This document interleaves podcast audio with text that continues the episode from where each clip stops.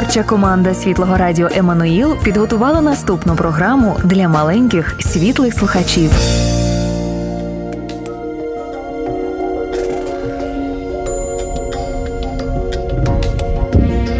Ісус на сторінках Біблії. Це дивовижна історія, на тлі якої розгортається решта біблійних оповідань. Кожна наша історія промовляє Його ім'я. Ісус, немов центральна частина пазлу, без якої неможливо побачити усю картину. Записано на радіо Еммануїл.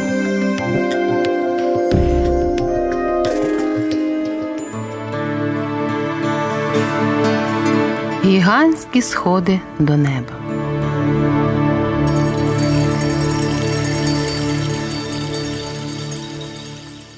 Ной разом зі своєю сім'єю прожив на землі багато років. У його дітей народилися діти, а в тих дітей іще діти, а за ними ще і ще. І так у всьому світі скрізь знову жили люди. У ті часи усі розмовляли однією мовою. Тож не було потреби вивчити ще одну, скажімо, китайську мову чи племені тумба-юмба. Коли чули слово привіт, то розуміли, що з ними вітались. Якось люди зібралися і почали міскувати. А чом би не збудувати велетенське місто? Будемо жити, поживати і горя не знати. Та вони говорили про те, про все, у когось виникла ідея. А збудуємо вежу, велику таку, до самого неба. О, захоплено уявили присутні. Ми заліземо на саму вершину і скажемо дивіться но сюди.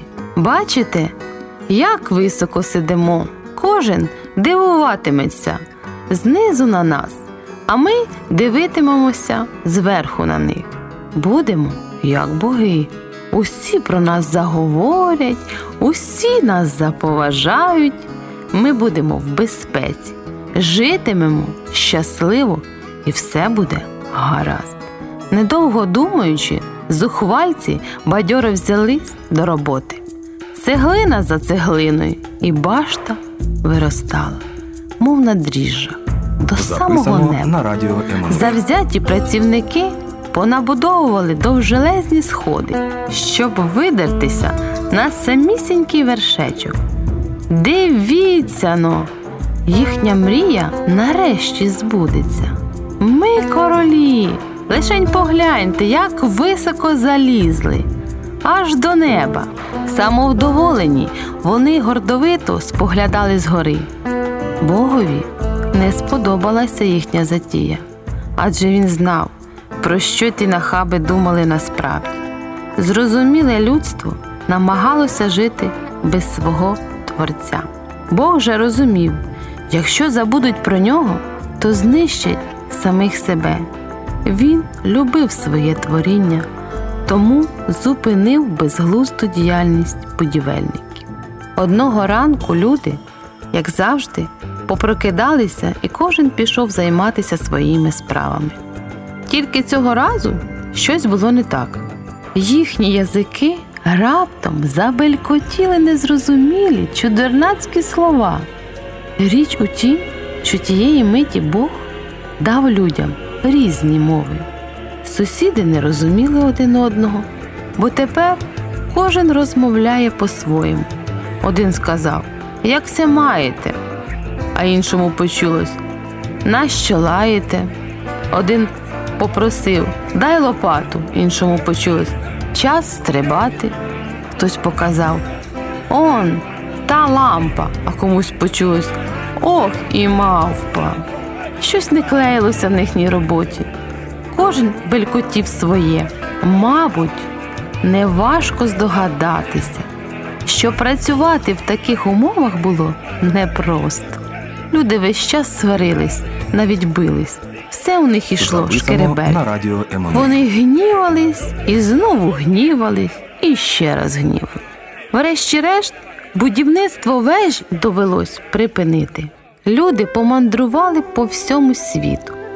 Ось чому на землі скільки різних народів, кожен із яких досі розмовляє своєю мовою. Бог чудово знав, як би люди не намагалися, скільки б зусиль не докладали, їм, однак, не вдасться досягти Його небесного царства. Адже для цього не потрібна драбина, потрібен лишень визволитель, не кам'яна споруда, а жива особа. Оскільки люди не могли сягнути небес, небеса мали зійти до них. Згодом так і сталося.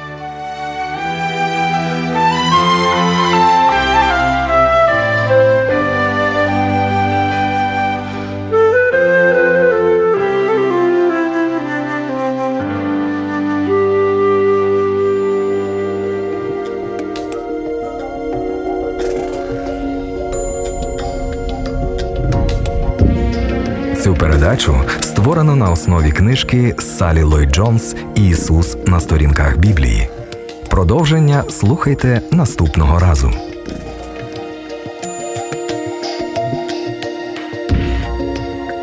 Записано на радіо Еммануїл.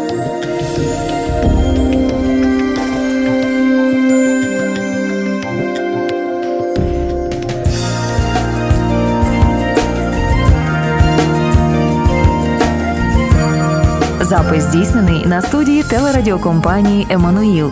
Ці та інші програми слухайте на нашому підкасті